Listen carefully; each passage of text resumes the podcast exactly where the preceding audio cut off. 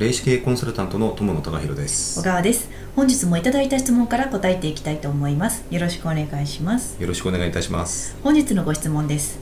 マインドセットが大事とよく聞きますがマインドセットってどういうことなのでしょうか？教えてください。ということなんですけれどもはい、えーとそうですね。マインドセットとても大切なものだと思います、あのマインドセットってちょっと分かりづらいかもしれないんですけども、うん。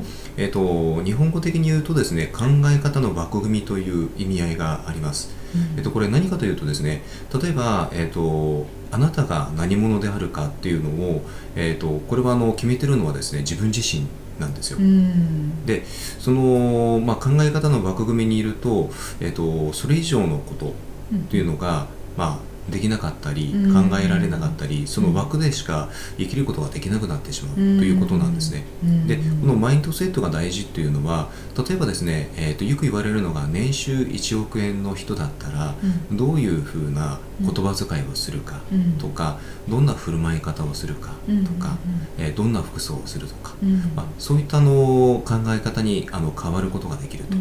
うんで今は例えばですね年収1億円じゃなくてもいいんです。